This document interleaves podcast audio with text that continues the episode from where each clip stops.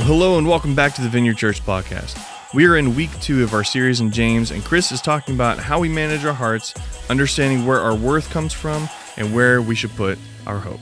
Here's Chris. you beat me to it. Good morning. How you guys doing? Excited to be here today. If you're joining us for the, the first time, we kicked off a brand new sermon series last week in the book of James. And so if you have a Bible, open up to James chapter 1. Uh, there is a index in the front of your, your Bible that will tell you what page that's on. You can open up there. Um, and we're going to uh, continue. Today we're only covering four verses. So this is going to take months, uh, which we're kind of becoming famous for. So, uh, but it's going to, it's so rich. The book of James is so full of wisdom and practical uh, application of what Jesus taught. And, and so I love the book of James. We're going to have a blast going through it. Uh, but before we jump in, I have got two things I need to, to kind of say, clue you in on, or whatever. Uh, you guys may remember back in March and April, we did something called Bridging the Gap. You remember that? Um, and, uh, and we asked you guys, um, at the end of that, we had a kind of a commitment Sunday, and our goal was to raise two and a half million dollars to uh, to renovate the children's building across the street and to do stuff in Costa Rica and Hope Center, and all those things are happening, and, and it's really, really exciting uh, to watch all that unfold. But uh, at the end of that, when we had our commitment Sunday, you guys pledged $3 million. Uh, and I came back and I said, which is amazing, and I came back and said, you know, the, the, amazing thing is, is that God has given us way more vision than He has re- financial resource. Now, He's got all the financial resource in the world, um, and so we've got things that we're going to be able to do that we weren't wouldn't have been able to do otherwise. Uh, in the meantime, we had this amazing opportunity open up that I want to make you aware of, uh, and that is the building right next door to our building on Warden Run Road uh, became available to us. Um, and so we are in the process of purchasing that building. Uh, it includes parking that we use on Sunday morning, so it preserves the value of the building that we already have because it preserves the parking uh, and enables us to fully utilize that building when we utilize that building.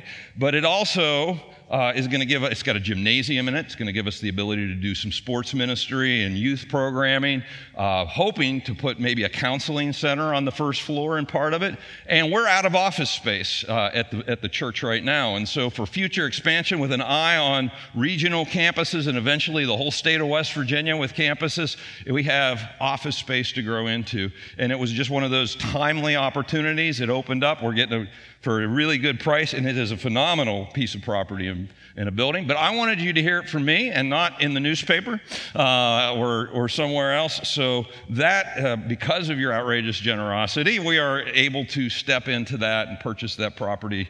And uh, really, I believe, I'm, con- in fact, I was just talking to to uh, Julie backstage, I was like, I, am just as confident as I can be that this is the right next step for the church um, and God just setting us up for quite a future ahead of us. So um, thank you for your outrageous generosity. And I really do believe God is, is getting us ready for really big things. So thank you guys for that. Uh, second thing um, is if you did not bring a Bible this morning, you can open up on your you can open up on your device. I want to point you to the scripture, read along. Uh, and if you did not bring a Bible and you are opening up on your device, I want to challenge you to get a paper Bible and bring it with you to church. Now, don't carry it around all week long to beat people up with it, okay? That's not what it's for.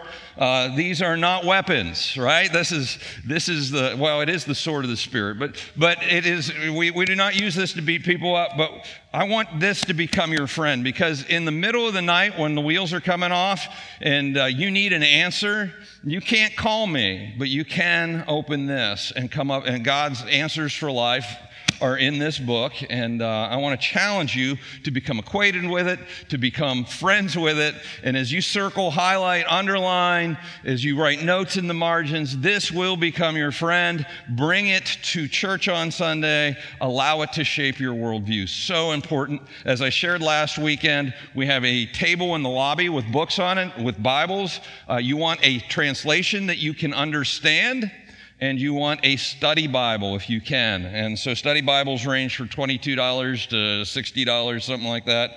It is absolutely a worthy investment. If you don't have one, get one. Bring it to church on Sunday. Uh, just as a note, everything we have out there is really mostly for your reference. You can go buy them other places. We have a few that you can buy back there. We're not making any money on this. This is just to make these accessible to you. And the other thing that I want to encourage you to pick up uh, is a journal. And uh, we have a notes page in here. If, if you follow the instructions that I put together and put in the front of this, you will be able to tomorrow pick up the Bible, read it, and get something out of it. And then, uh, and then write down what God's teaching you. These are two bucks. Again, just what we have in it. And uh, will help you. And I want to encourage you guys to make the Bible your roadmap for life and to become acquainted with it. And so we'll continue to put the scriptures on the screen, uh, but it's going to become much more a part of who you are if you are reading it regularly and, um, and if you, I, there's something powerful about bringing it to church. So there you go. All right. We are in James. James is Jesus's half brother. So he's not his full brother because Jesus was conceived of the Holy Spirit, and Mary gave birth to him. Uh, J- James is the son of Joseph and Mary. And if you're Catholic, you're scratching your heads, go, or if you have a Catholic history, you're scratching your head going, wait a second. I thought, I thought Mary and Joseph didn't have children. I thought they, that Mary remained a virgin forever. And so here we are at a place where, uh, where most Protestants, and the Catholic Church disagrees. Since we're a very heavily Catholic community, I figured I probably ought to address this. Um, there is a theological difference there. Um, and so let's acknowledge it. I'm not mad at the Catholics. We're all friends. We get along. We just see this differently. My perspective, and the perspective of most Protestants, is that is that when you read the Bible and you just read what's in the scriptures, the Word of God, what we see is very clearly, contextually, that James is Jesus' half brother. The Bible says that, that uh, Joseph and Mary did not come together. Uh, maritally um, until after Jesus was born, which insinuates that they came together maritally after Jesus was born um, that, they, that they did. Uh, and then we see references in the book of Matthew a couple times to his brothers and sisters. Brothers are given by name. And so the word there for brother or sister could be interpreted family member, cousin, whatever, which is what the, uh, the Catholic Church teaches. Um, but again, when you look in context clearly, they're addressing Jesus' immediate family. And so when you start with, and this is true in so many parts of our life, you start with a presupposition that this is what is, then you go out and you look for things to, to back up your presupposition. And so, again, in Catholic theology, the presupposition is that Mary is the queen of heaven, that she is sinless, and so to be sinless, she needed to be, and she's married to God. Um, and so, so, not necessarily biblical presuppositions, but they are presuppositions. Um, we're going to presuppose that these things are true. Then you go out into the scripture and you try and find things that back that up. When you just read the scripture, you don't come to that conclusion, right? Um, and so, same thing, I think the same thing is true with, uh, with the theory of evolution, right? When you start with the presupposition that there is no God, well, then you can make all kinds of leaps of logic to back that up and say, well, we don't have evidence for this, but we think this because. And so, and not to compare the Catholic Church to evolution, but you know, that was really, don't tell anybody I said that, all right? All right, so just so, so my heart's clear on this, I don't have a, an axe to grind with anybody. I just felt like, man, need to address it it becomes very clear if you read the scripture for what, what the scripture says that Jesus had brothers and sisters and that James is Jesus' half brother. Um, as I shared last week, one of the things that is just compelling about the story of James is that up until he sees his brother resurrected from the dead, he's a skeptic.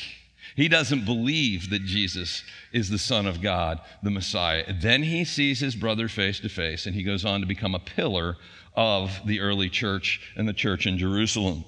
It's one of the greatest turnarounds in history. Now, here's what I know there are some of us here who are in the same boat as James. You are a skeptic. Maybe you're here because there's a pretty girl who invited you to church, or maybe a relative has been pressuring you, or whatever, and you're like, I don't know what I believe about this Jesus guy, but she's kind of good looking, so I'm going to come along. And, and you're trying to figure it out, or maybe you're not even trying to figure it out, you're pretending that you're trying to figure it out.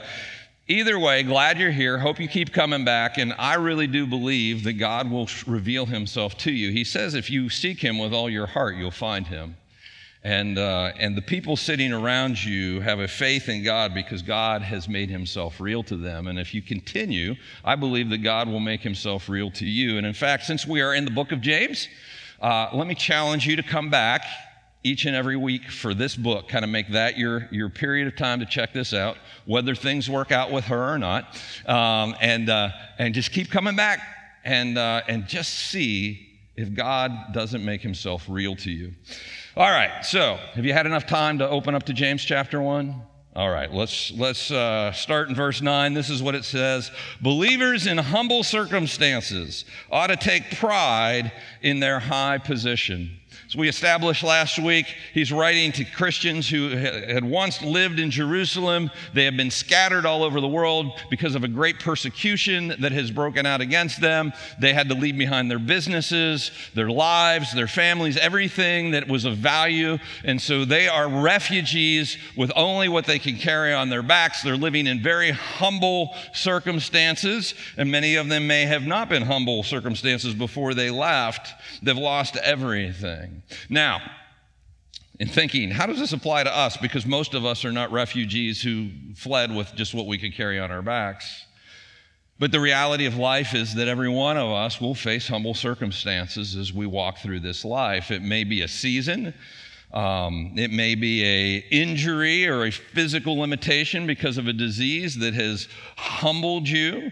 Uh, and and uh, it may be a uh, circumstance beyond your control. Maybe you have a child who's off the rails and their whole situation is very humbling. Maybe uh, life didn't turn out how you expected. Maybe you lost that job or the business failed or whatever, and you're facing hum- humble circumstances. I think, regardless, humble circumstances apply to all of us at one point or another. And what James says is to take pride in your high position. Now, this is counterintuitive because our pride is based on our accomplishments, our, our, our, our assets. Our value in this culture is derived from what we have earned, what we have in the bank, what our title is, the amount of power we've acquired along the way, or the success that we've achieved. That's, that, those are the yardsticks. That's how we determine in our culture, and I think in humanity in general, what our value is. And what James is doing is he is challenging the very metrics that we use to measure who we are and what our lives are worth. And he's saying if you're in a humble circumstance, take pride in the humble circumstance you're in. Like, uh, and, and a lot of times, what is taken from us through a trial is what this world uses to tell us the value of our lives, right? And James is saying those things have no bearing on your value as a human being. In 1 John chapter 3 verse 1 it says this, "See what great love the Father has lavished on us that we should be called children of God." That's your value. You're a child of God.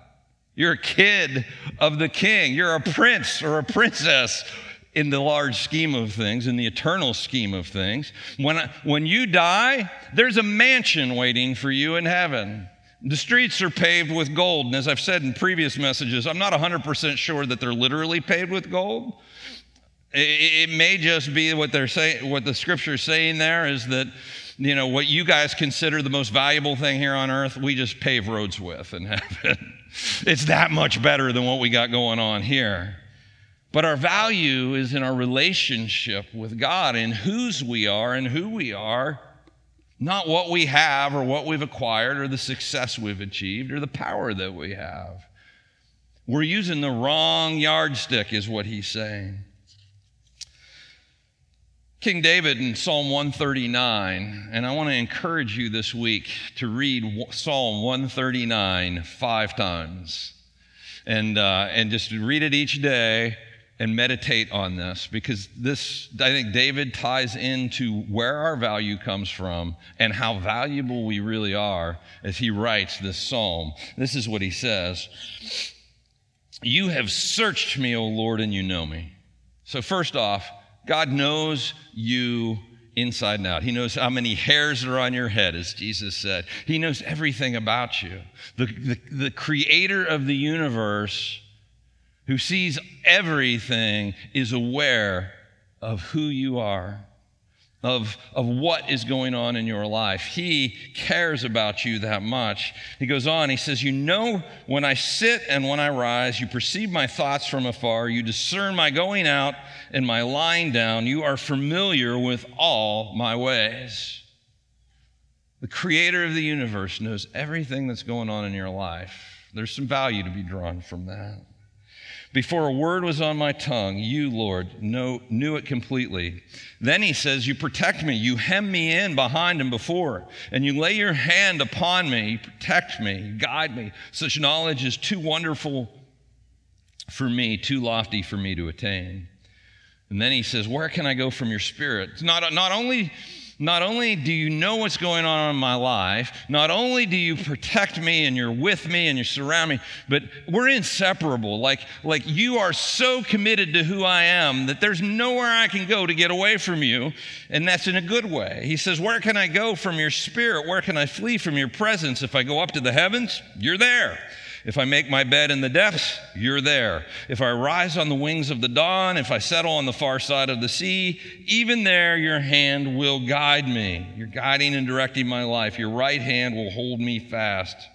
If I say, Surely the darkness will hide me and the light become night around me, even the darkness will not be dark to you.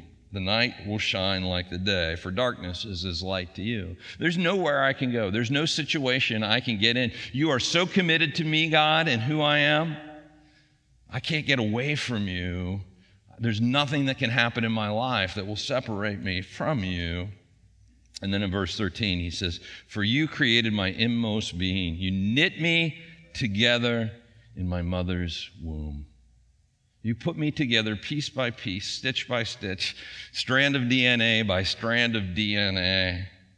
I am exactly how you wanted me to be. I praise you because I am fearfully and wonderfully made. Your works are wonderful. I know that full well. My frame was not hidden from you when I was made in the secret place, when I was woven together in the depths of the earth.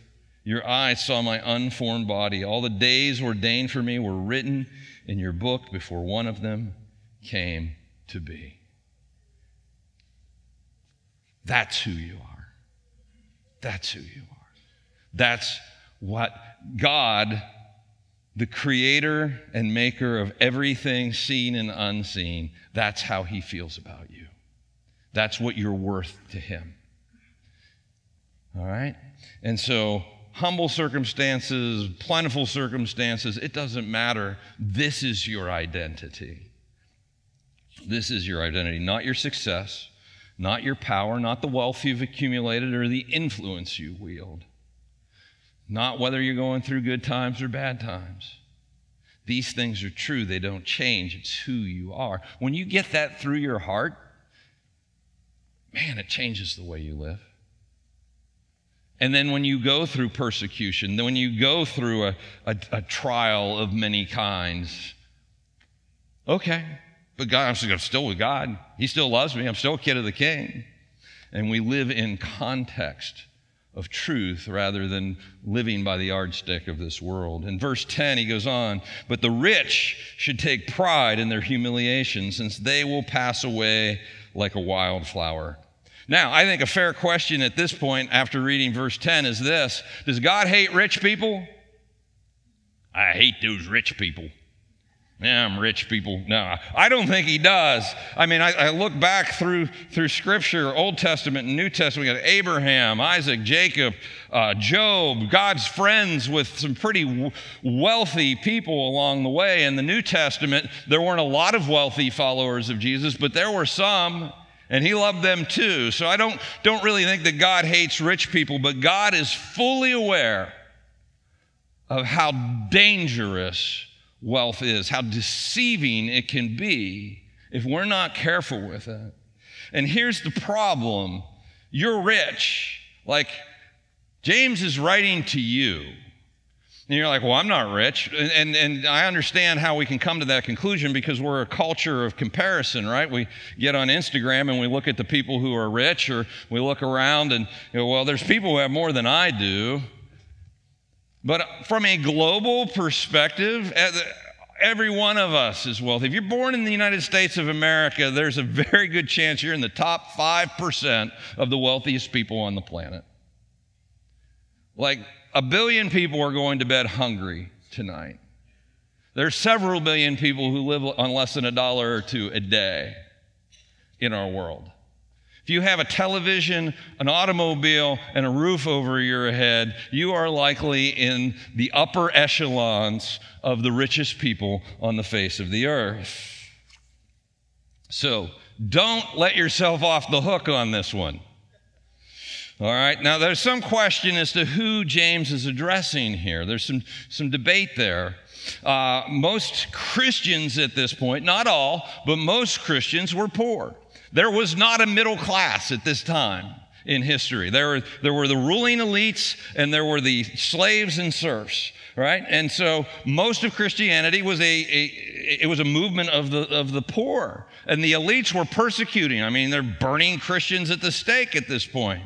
And so is he writing about the people who are persecuting the Christians or is he writing to the Christians who have my, my inclination, and I can't tell you 100%, but my inclination is he's writing to the Christians that have.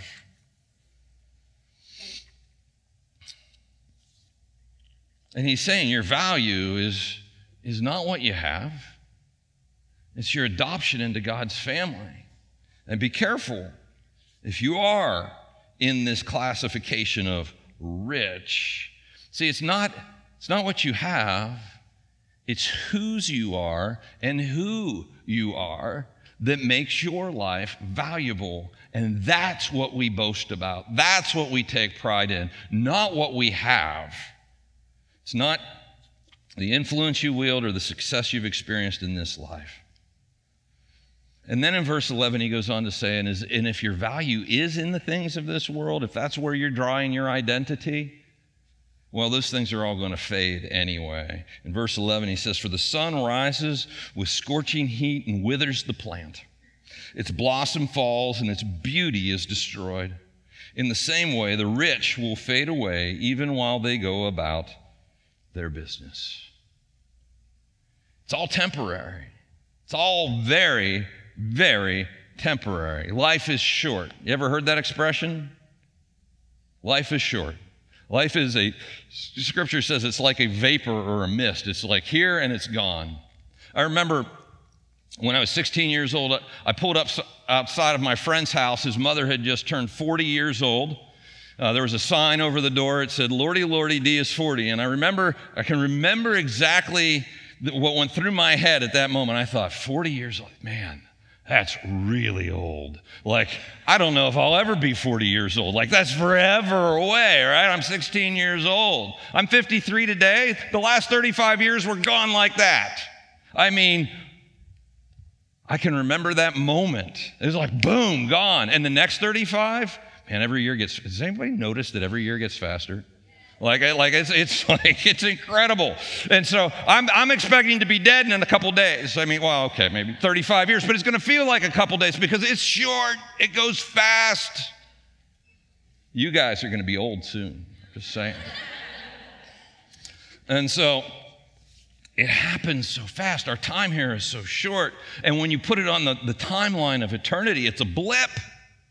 We're here, we're gone. This time here is so very short. You know, at funerals, I'll often refer to the scripture in Ecclesiastes that says there's wisdom in the house of mourning.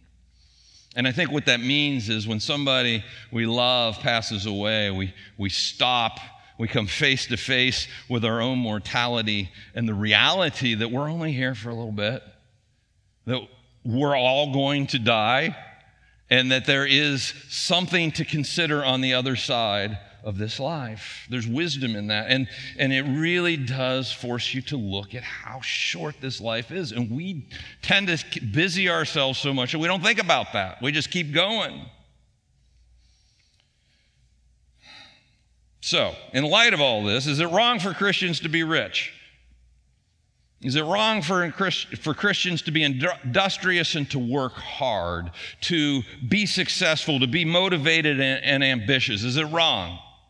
I don't think so. I don't think that's what he's saying. I think what he's saying is it is wrong to find our identity and our value and our net worth. It's wrong for us to use, as a follower of Jesus, don't use the measuring stick of this world. We measure our lives by whose we are and who we are in Him, not by the success not by our bank account, not by our, the power that we have or anything else. If we start using that, that's going to lead your heart astray. That's going to burn. It's wrong to find our worth in our net worth. It's wrong to treat others in light of what we have. It's wrong to think more of ourselves in light of what we have. I think that's what James is saying here. Pretty sure. So that is a hard issue, though, isn't it? And so the question then, and what I want to wrestle with for the rest of our time together is how do we manage our hearts when it comes to our wealth and success? How do we manage our hearts when it comes to our wealth and success?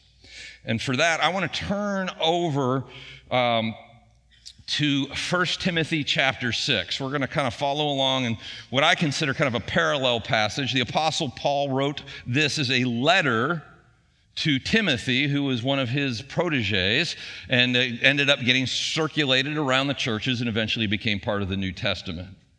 And so 1 Timothy chapter 6, verse 17, how we manage our hearts in light of our success and wealth. And this is what it says, verse 17. He says, Command those who are rich in this present world not to be arrogant, nor to put their hope in wealth, which is so uncertain, but to put their hope in God, who richly provides us with everything for our enjoyment. So, is he commanding us to get rid of everything?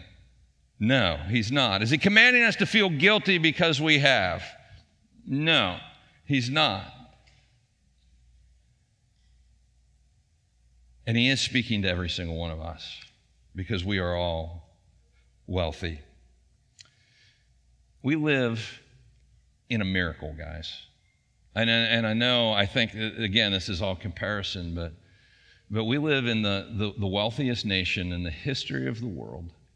We live in the, the freest nation in the history of the world. The freedom we've experienced over the last couple hundred years is unlike anything the world has ever seen. And we're, we're in a, a, a moment where we're going to find out whether that, that can endure. The founders of this country had questions as to whether that would endure or not. But it's been a miracle. It's been quite a run. And it's very atypical when you look down through history, what we have been living in. And so we are rich, we are blessed, we are we're an anomaly. And so he's writing to us. How then do we manage our hearts when it comes to our wealth? Well, he gives us some very practical steps. First, don't be arrogant about it. Don't be arrogant about it. Now, why would he why would he command this? Because wealth tends to make us arrogant. You know, Americans have this reputation around the world of being arrogant. Why? Because we are. because we, we, when, when you when you have, you begin to believe that you're smarter than people who don't. It's just human nature. And I've seen this as I've traveled in the developing world. People who roll in who have resources all, all, all, of a sudden think they're smarter than everybody else. And it's funny because the people who don't have resources look at the people who do and think they're smarter than everybody else. And that couldn't be further from the truth. I mean, half the time we inherit it, we were just born here. Doesn't make us smarter than everybody else, but it goes to your head. It's human nature. So don't be arrogant about it. And I would, I would actually put I would encourage us to be active in the other direction, especially if you have. Humble yourself. Intentionally humble yourself protect your heart. Number two, don't put your hope in it. He said, nor to put their hope in wealth, which is so uncertain. You know, our hope is going to be in God or it's going to be in money. That's what Jesus said. We're going to, we're going to put our hope in one or the other, and then we will end up worshiping one or the other. And, and, and money is temporary. This life is a mist, and it's so uncertain. You know, um, you know, we, we may or may not. The market could crash. The Banks could close. I mean, could have hyperinflation and not be worth anything. Anything could happen. And here's the problem when we put our hope in it, it leads our hearts astray. If you jump back in 1 Timothy 6 to verse 9 and 10, he very clearly lays out what happens. He said, Those who want to get rich fall into temptation and a trap and into many foolish and harmful desires that plunge people into ruin and, dis- and destruction. When this becomes your yardstick, the thing you're striving for, it's going to lead you down the wrong road. Then he says, very famously, For the love of money is the root of all kinds of evil. Now I need to stop there. Money is not the root of all kinds of evil. Have you heard that before? Money is the root of all evil? Money is not the root of all evil. Money is a moral neutral. You can actually do a whole lot of good things with money. You can you can build counseling centers and hospitals and feeding centers, and you can, you can do all kinds of fantastic things with money. Or you can do a lot of destructive things with money. But it's the love of money. Again, it comes back to the heart and what we're doing with it in here. It will lead you astray. These are no uncertain terms. For the love of money is a root of all kinds of evil. Some people, eager for money, have wandered from the faith and pierced themselves with many griefs. When we start to trust money, when we put our hope in money, when we find our identity in money, when we begin to worship money, it leads you away from God. That's very clear. Absolutely clear in the scripture. And it will never provide you with what matters.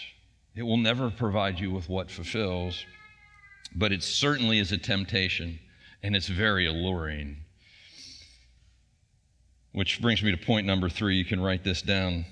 He says, Put your hope in God. He says, But to put their hope in God, command them to not be arrogant, to not put their hope in money, but to put their hope in God. Put your hope in God, who richly provides us with everything for our enjoyment. And I love that verse. Like God provides you everything you have for your enjoyment. And and and and as we're about to see in verse 4, something else. I'm not feeling the guilt here. What I'm feeling is handle these things in your heart in a, in a way that is responsible, in a way that understands the gravity of the situation and the danger of the situation you're in. Trust in God for your provision. You know, at the end of the day, how many of us, don't raise your hand, I'll just raise my hand. How many of us worry about money? God's going to provide everything you need. That's the promise. And he'll provide more than you need because it's for your, your enjoyment, you know. I mean, God's going to provide for you, but yet if we're worshiping money, we lay awake worrying about money. We worry about having enough or getting more. And that's exactly the problem. This is, this is the danger of stuff. It begins to capture our heart. We begin to move our affection from God over to it, and we end up worshiping it instead of God. That's the temptation of wealth. Jesus takes this head on, and Jesus, in no uncertain terms, identifies how dangerous wealth is. Again, Matthew 19 23, then Jesus said to his disciples, Truly I tell you, it is hard for someone who is rich to enter the kingdom of heaven. I think Jesus is just acknowledging reality. But this is a, like, like if I could have signs, I probably could. I just didn't think about it ahead of time. Signs on the screen warning, warning, warning. This is for all of us. Handle with care.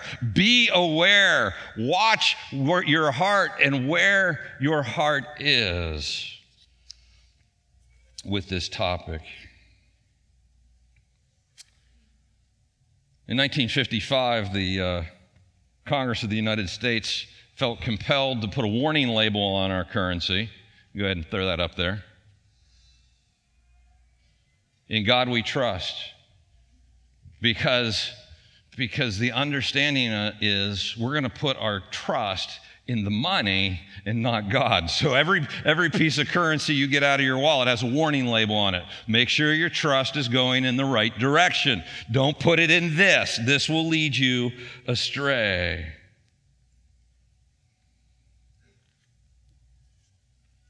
Our value is not in our stuff. It's not in our success. And if it is, you are in dangerous territory. Jeremiah 9, 23 through 24 says this This is what the Lord says Let not the wise boast of their wisdom, or the strong boast of their strength, or the rich boast of their riches. But let the one who boasts boast about this, that they have the understanding to know me, our relationship with God, our friendship with God. That's what we measure our value and our worth by, not by not by anything of this world. It's knowing God, knowing that we are His children.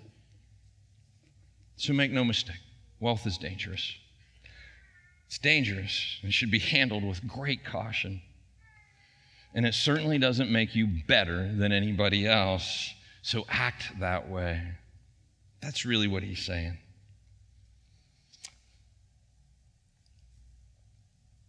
In verse 18, here, 1 Timothy 6:18, he goes on, he gives them the next thing to do, the fourth point.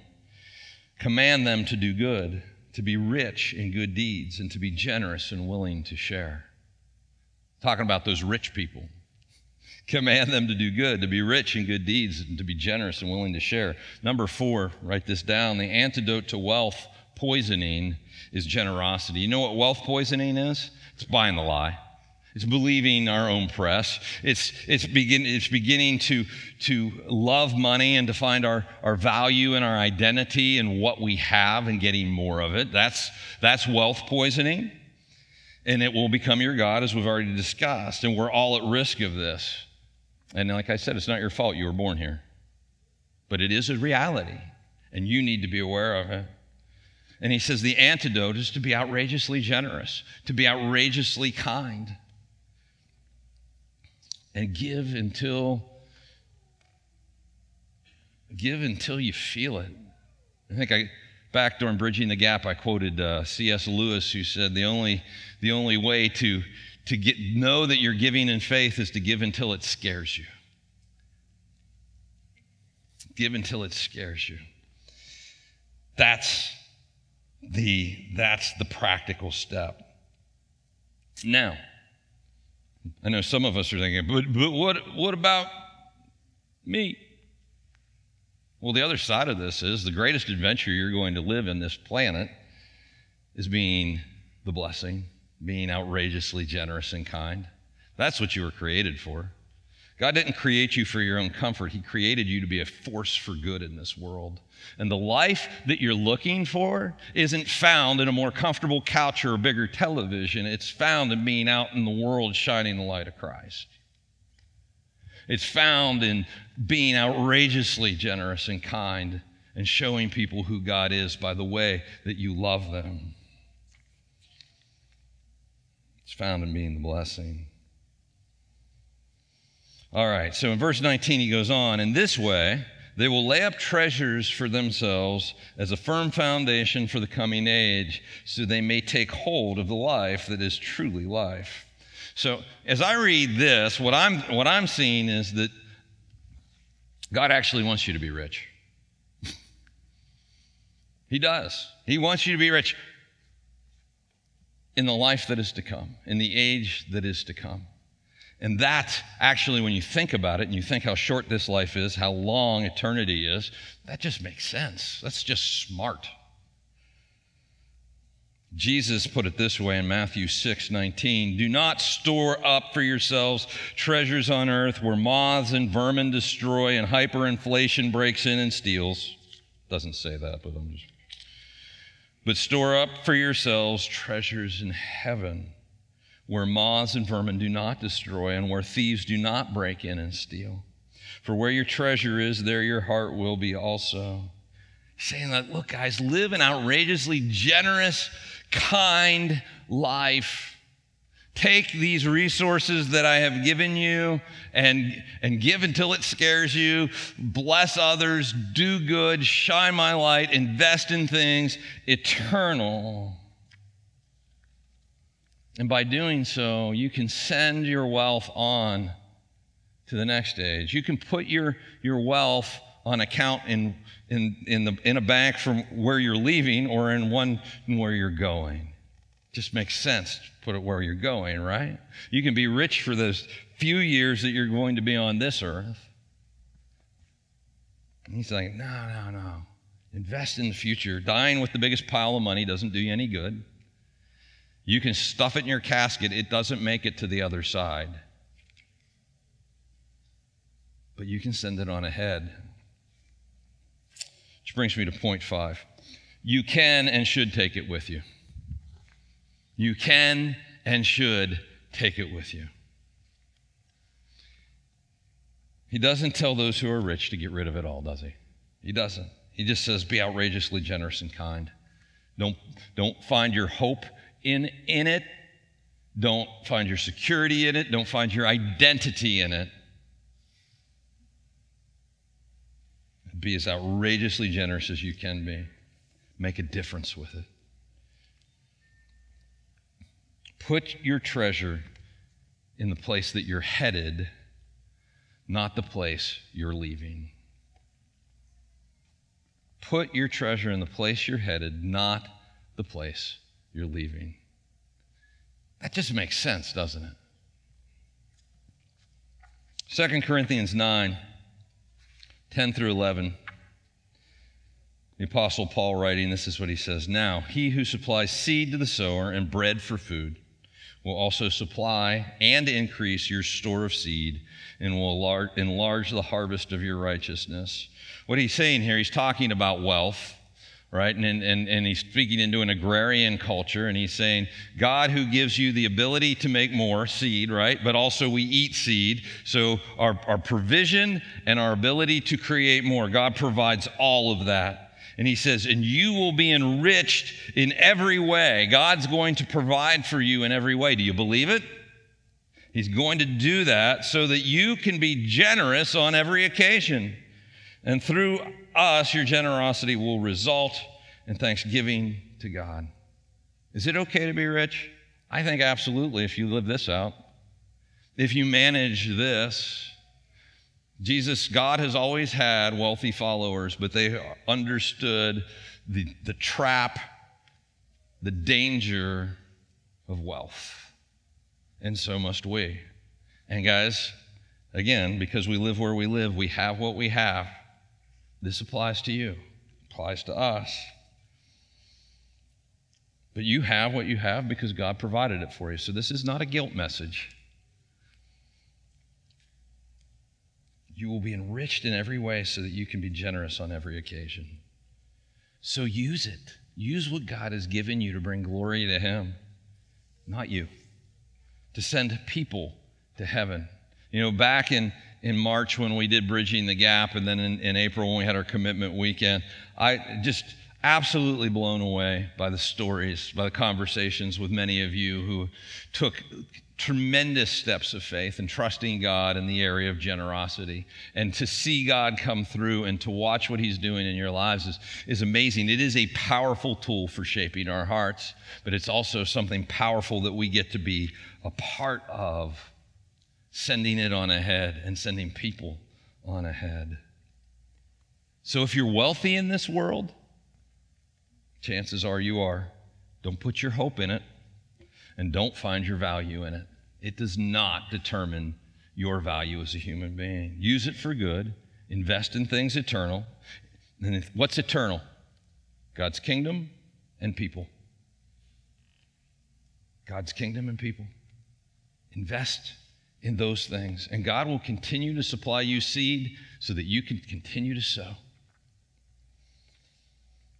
If you're wealthy, Make sure you're deriving your identity from the right place, taking pride in the right things. And if you're not, if you're poor in this world, don't find your value in this world. It's this other side of the same coin.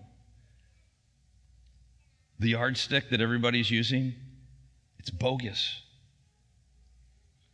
You are a child of God, a kid of the king. You are so valuable that God paid for you with the life of his son. That's pretty amazing. I've got four questions for you. So, besides reading Psalm 139 this week five times, I want you, and I, I really want you to do this. Some of you are looking at me like, but I'm just watching. Take out your pen. I gave you a pen on the way in. Take it out. Write down these four questions, and I want you to wrestle with these questions, meditate on these questions. These four questions will change your life right? Psalm 139, these four questions this week. Question number one How much of your stuff is your stuff? How much of your stuff is your stuff? And how much of it is God's? Question number two Whose kingdom are you building? Whose kingdom are you building? Are you building your kingdom or are you building his kingdom? Wrestle with that, meditate on that, pray through that. Number three, where do you draw your identity from? Really? Number four, which world are you living for? The one that lasts a minute or the one that lasts forever? Which world are you living for? I'm telling you, you wrestle those four questions to the ground, it will change the way you live. And I hope that you will. Spend some time this week.